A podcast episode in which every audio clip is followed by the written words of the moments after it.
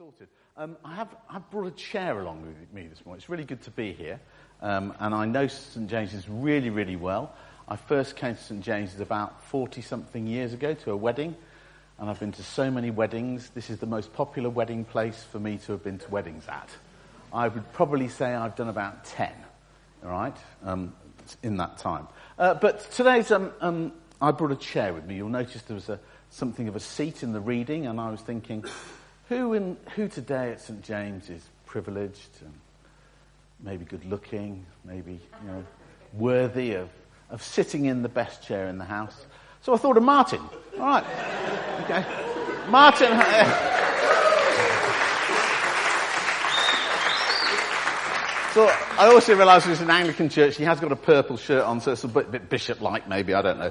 So Martin, have a seat in our chair uh, today. So um, we've known each other years, so I can take the Mickey out of him. Don't worry. Whatever I say to him, he will forgive me later. All right. So Martin, how are you feeling? Yes, it's, it's all right. It's all right. Uh, it's, it's, it's, more comfy than the others, but it is more comfy. But you, are you relaxed?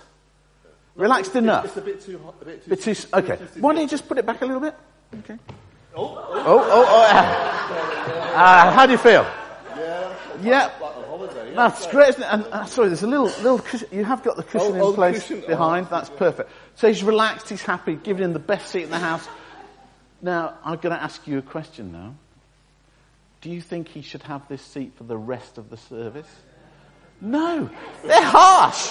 They're harsh. You're supposed to say, well, as long as he doesn't, alright? So Martin, I'd like to invite you to take that chair, take it down to wherever you like and just sit and relax and enjoy that. just lift you. that up. Okay, there you go. Give him a round of applause. Thank you, Martin. Okay. Perfect. Look at that. Look at that.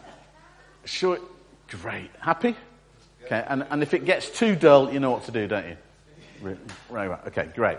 So I was back with you last time in 2018. Uh, my name is Chris Edwards and I'm the, the Chief Operations Officer for Hope Coventry. It's quite a grand title. You'll know there's lots of Chief Operations Officer all over. Basically, you don't say CEO because the CEO doesn't do anything really, do they? They just sort of like, like that. The Chief Operations Officer, the reason they're appointed a Chief Operations Officer for Hope is get down and dirty and do the work as well. So there you go. So that's just a warning for any CEOs out there. Um, right. So at Hope, I lead a small team of 10 part-time staff uh, working with Coventry churches with our remit to enable the churches in Coventry to support, uh, to transform, support, to support them in transforming our city with the love and power of Jesus Christ. And we do that in lots and lots of different ways. And it's great to have John Schooler here, who we work with Together for Change, which is the Anglican social aspect, social action charity. I think that's the way of saying it, John. Just about. All right. And uh, John works with us on the Good Neighbours project, which you possibly have heard about. But today, I, I really want us to focus on um, and have a look at that James passage because it's quite challenging, actually. Uh, and my job today is to make you feel not as comfortable as Martin is at the moment. All right? Because he's comfortable, but maybe he might too, in his comfort this morning, might get a little bit provoked. You may have noticed the chair. It's one of the best outdoor recliner chairs that I've had for the garden or for camping.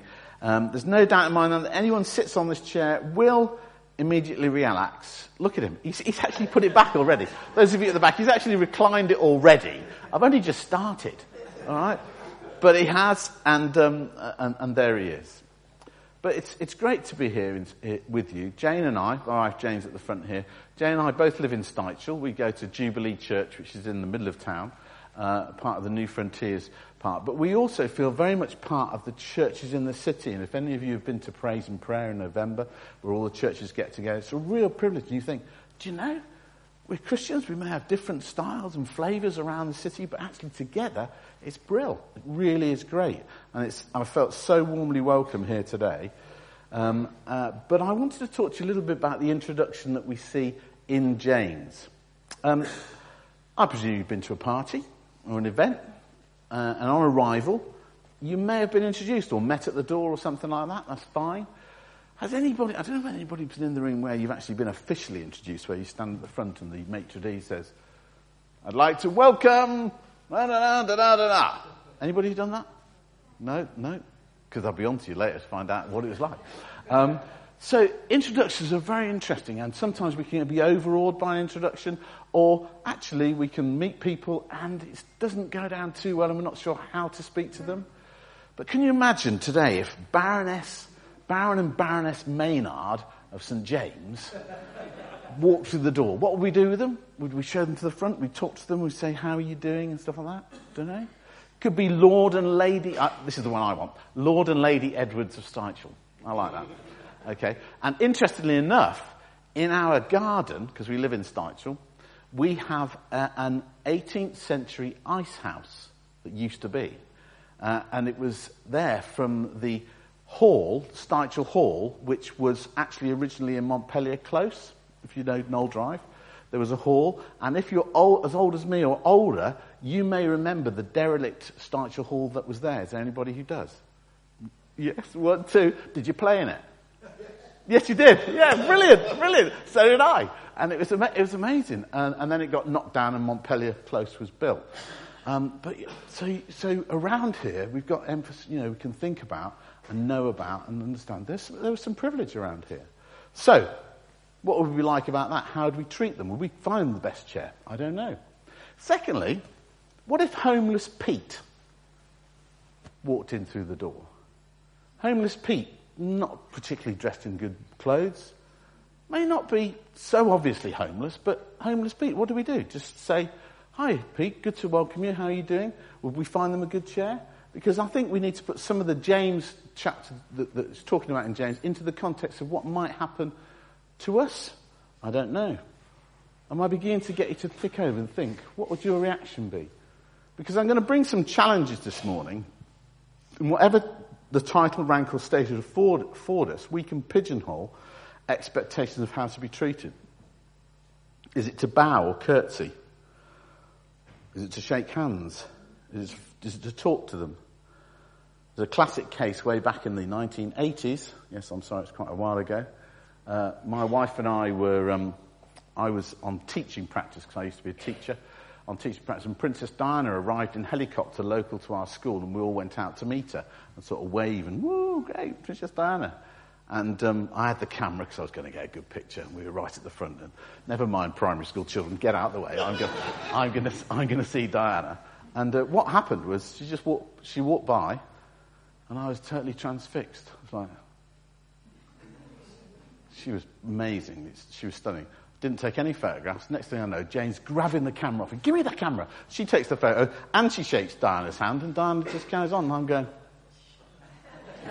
I missed that. I missed that. So that's what sometimes our overawe of privilege can do. What about the homeless? When we walk into town, we see perhaps some of the blankets or some of the guys by the car park meters. What's our reaction then? Is, are we overawed by them? Or do we say, what are you doing? You know, do we talk to them? I don't know. I just want to just provoke us a little bit and to think about what we do with how we react to different people. When I read this passage, I'm uncertain about how I'd react in various circumstances described. It's certainly not convenient or easy, is it, what's being asked of us? Uh, I might judge and I might discriminate. I might ignore and hope it's someone else's problem. Maybe the welcome team can look after that homeless person who's just walked in the back door. Not me. Not today. Um, I'll, I'll do something else. In my role as COO of Hope, I have those feelings like everybody else. I meet the full range of people, from the homeless to those living in great homes, those in debt to those who are totally debt free, those who are alone and socially isolated to those who are so well connected they want a break from people it's fascinating to me that all our interactions, interactions that I have, uh, that how similar they can actually be. It's just the circumstances that are different. They're still people. Of course, as the saying goes, we shouldn't judge a book by its cover, should we? But we do. I know we do it at some stage. It's whether we can be bothered to interact and open that person as a book uh, to see what's really behind the cover. For me, the passage in James highlights a number of, a number of challenges which I just want to explore with you today, if that's all right. I don't claim to have all the answers, um, but instead would offer some insights and uh, potentially provoke us. Yes, provoke us. Yes, we're in church and I'm going to provoke you, I hope. today. Our city is amazing. I love our city. I, I was here in the, I was born here, Brayford Avenue.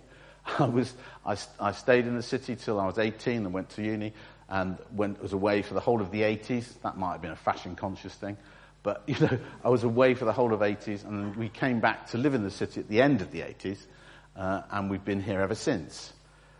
It's diverse, our city, but when you live in Styvechale, you don't see the diversity. I'm going to be honest with you, you don't see it. You go into town, you realise people are t- talking different languages. How many times have you been into town lady? There's a challenge for you. How many times have you been into Coventry City Centre?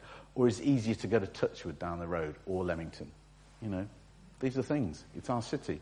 What do we think of it? Uh, just do it. If you've got a bit of free time, just walk around town and pray and ask God. Got some exciting news coming up about praying for our city uh, in the future, and you'll hear more of that. I'm not going to talk about that today. So it's diverse, it's multicultural, and it's very young. I don't know whether you know this, but um, our city is, has an average age of 32. Yep, I'm looking around all of you realizing you're past the average age. I'm feeling very sad about that. It comes to all of us, believe me, but we've still got a contribution to make. Uh,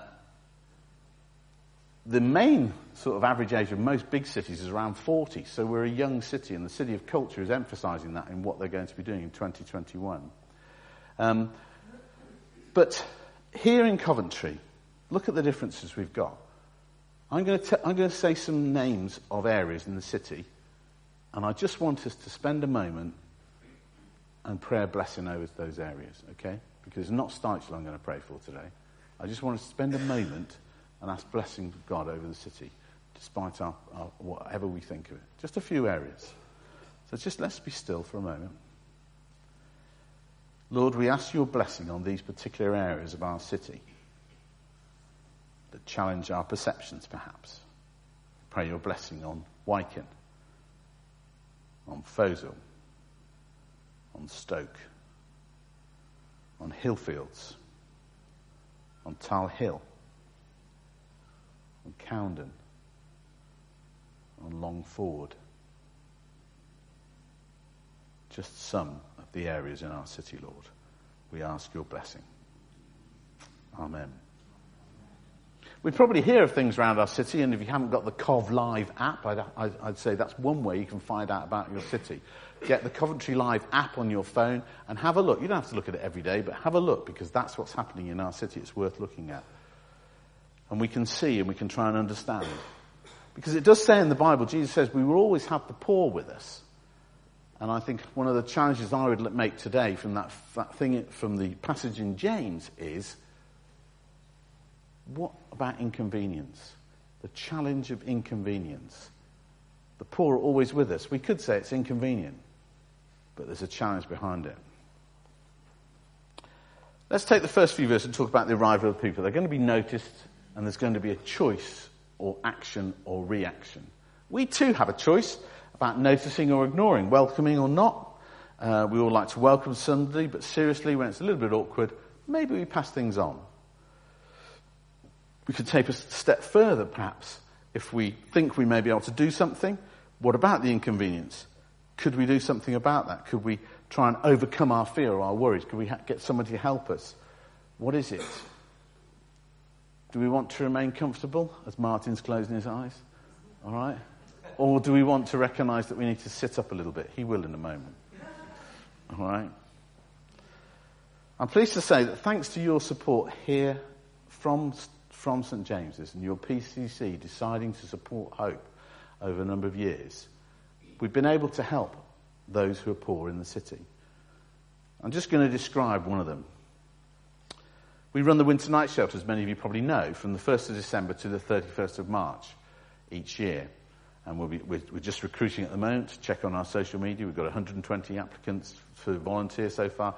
That's besides the point. I want you to just focus for a moment on what we do and how you've helped, because you have. We have over 300 volunteers helping us who befriend people who come to a night shelter in a church, in different churches, eight churches around the city, who open up seven at night till eight in the morning each year.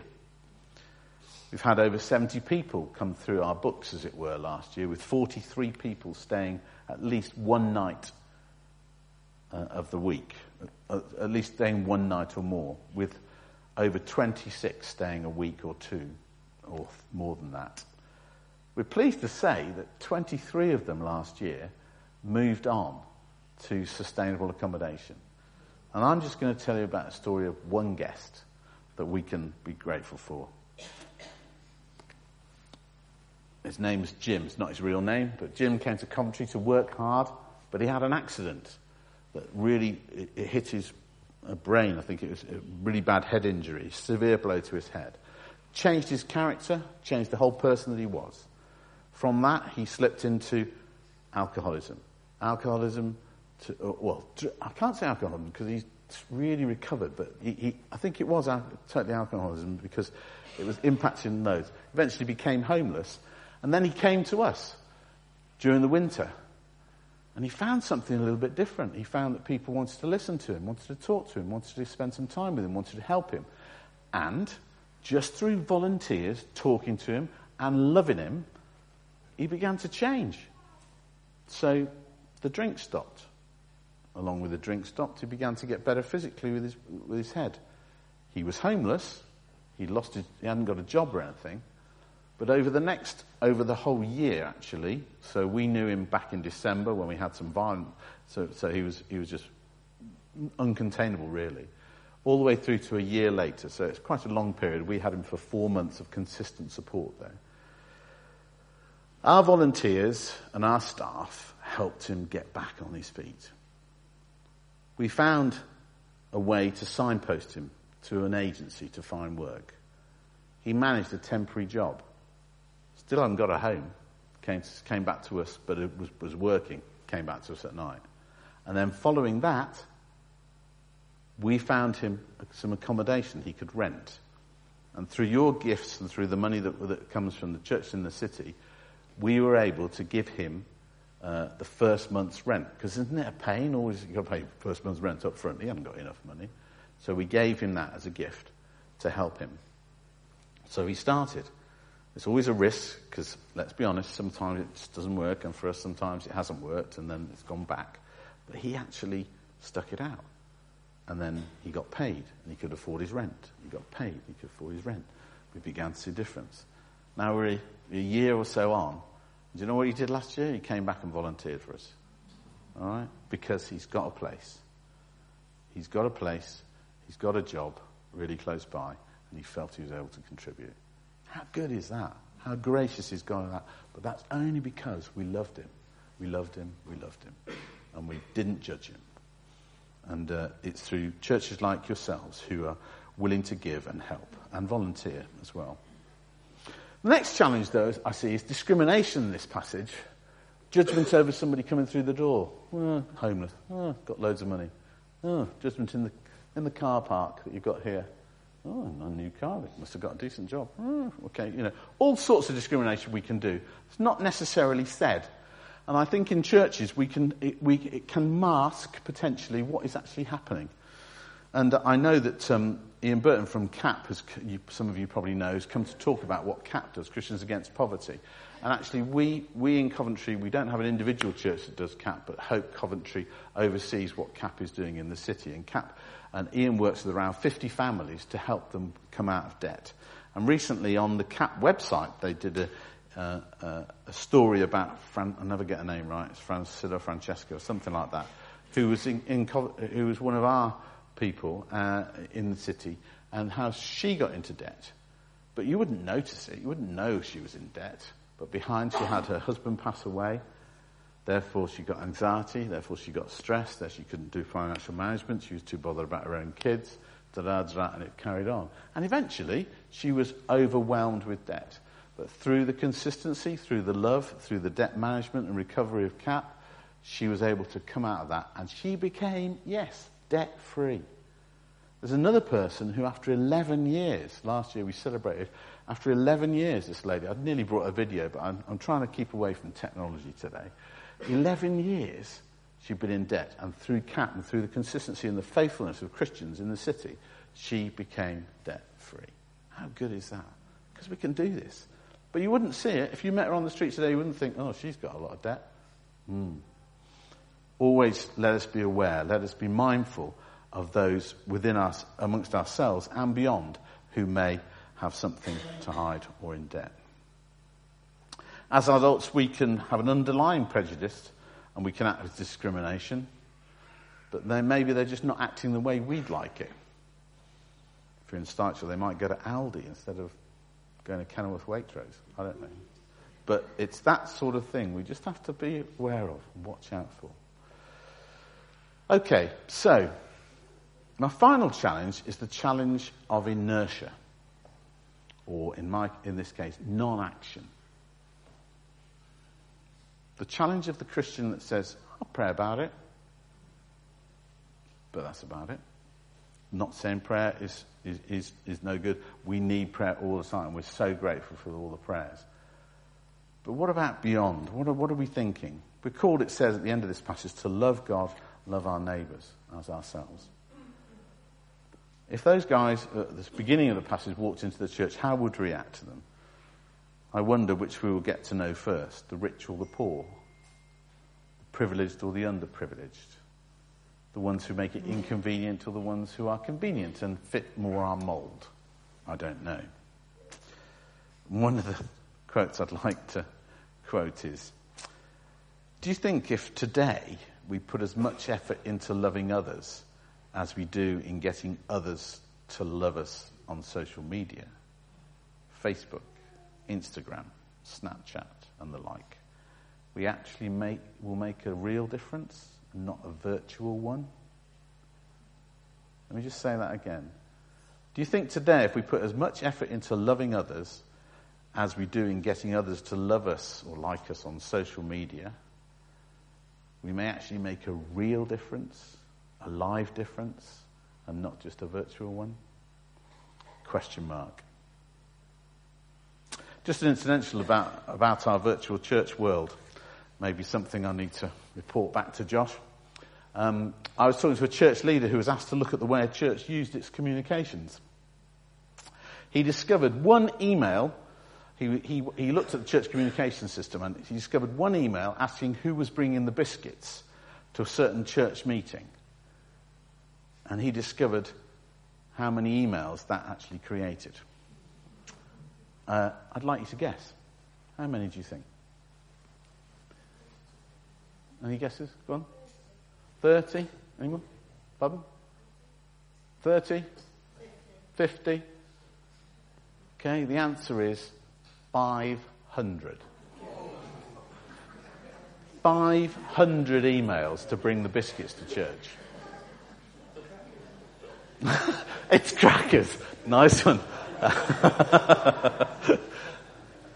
to our coffee team, we've got a research. yeah. But isn't that incredible? Isn't that incredible? Because they put that, what they've done is they copied everybody in, and then everybody else has replied and copied everybody in. Absolutely nuts, isn't it?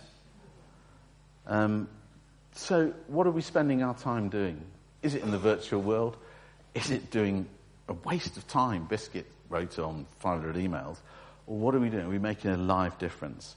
So finally, Hope Coventry is trying to love our neighbours. Uh, and you may know already that we run a Good Neighbours project to support isolated and lonely people in their communities across the city. Uh, since we began two years ago, we have impacted and connected over a thousand older people in the city. It's good, isn't it? And you've done something. You, have given some of this, and I'm sure some of you possibly volunteer as well. We've trained around 500 volunteers. All right? And that's been, it's been absolutely amazing what we've seen the difference. Presently, every week we have around 120 older people are visited each week.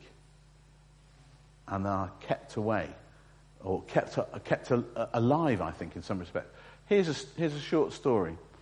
One GP said to us, Please help me with this person. She referred this person in to us and said, I see this person three times a week, but all she needs is a friend. All she needs is someone to talk to, but she comes in, makes an appointment three times a week, please help. So we got on it, and we found a friend who matched her up with somebody who could talk to her, who could be a, a reference point. Fantastic. Six months later, the GP says, I've noticed something. I didn't realize my week had changed so much. I've only seen this particular lady twice in the past six months because that person had somebody to go to. And I'm sure some of you might be aware that the NHS now is looking at a thing called social prescribing, where you'll go to the doctor and they'll, instead of saying, here's the pills, they'll say, actually, you need five vegetables a day or you need to go and do some exercise. Actually, you need a friend. And we aim to be right at the heart, as Christians, right at the heart of what will happen in the future regarding social prescribing in the city. And I'd really value your prayers on that as the whole um, strategy for, for affording that comes more local into what's going to be called the primary care networks within the city um, for each of the GPs and the hubs of GPs. And we want to be at the forefront of saying, we can help, we're available. And I think looking forward, just to give you a heads up, looking forward, I think there's a great need within our city for the youth to also have that, for the youth so that they can be mentored and helped in friendship. There's, there's, there it is. So finally, there's my three challenges. Challenge of inconvenience, challenge of discrimination, and the challenges of inertia, non-action. So in conclusion, this passage is uncomfortable. It's meant to be. It's not like my chair. Martin, it's time to leave that chair now. Okay. Would you like to just pick it up and just bring it back for us? That'd be kind. Was it easy and relaxing? Yeah? Yeah. Did, did you hear what I said? Yeah? Good. Thank you very much. Give him a round of applause.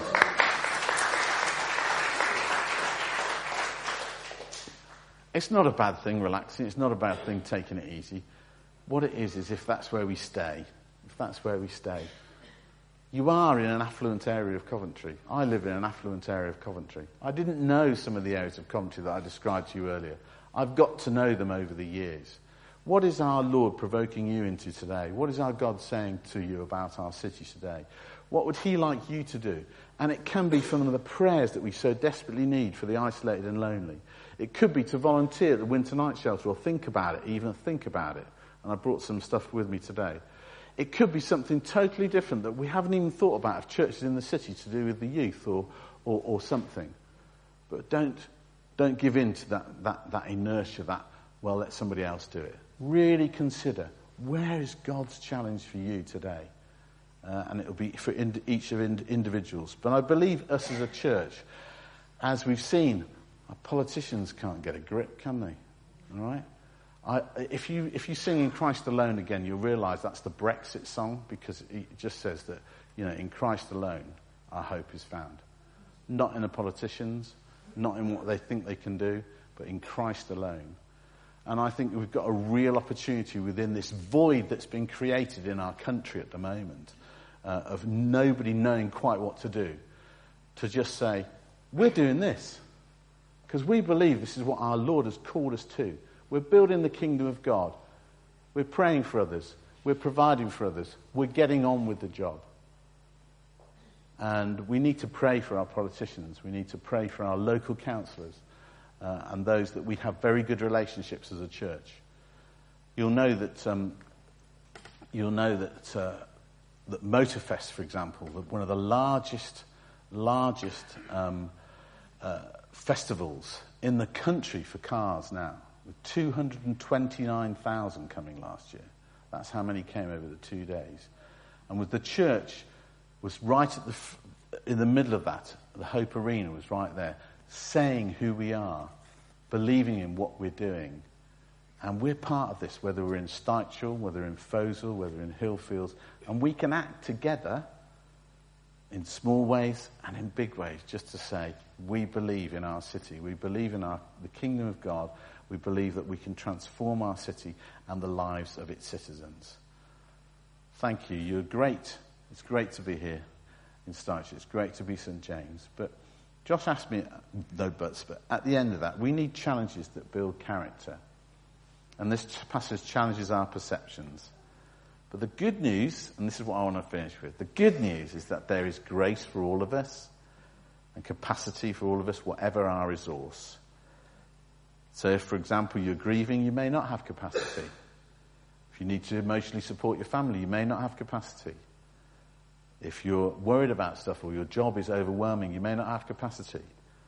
but whoever we are, whatever we do, we may be able to do something small, and that's just great. It's about our heart attitude. Don't measure yourself against other people and what others may be doing. I trust our faithful God of mercy will speak to your heart today about those challenges, and together we look carefully at the way we see and treat each other uh, and get on with building his kingdom in our city. Amen. All right. We're just going to pray now, and I'd, I'd, invite you to stand actually, just for us to be quiet. And I'm just going to ask God that He might just touch our hearts uh, quite specifically. When we prayed together as a group before, and the band, as the band are coming up now, when we pray as a group before, we, I, I sensed that what I wanted people to go away with was not any guilt trip, nothing like that, not any oh, I should, ought to, I should do, but actually, I, I want to hear God's voice in this, in all of this, as to what we should do.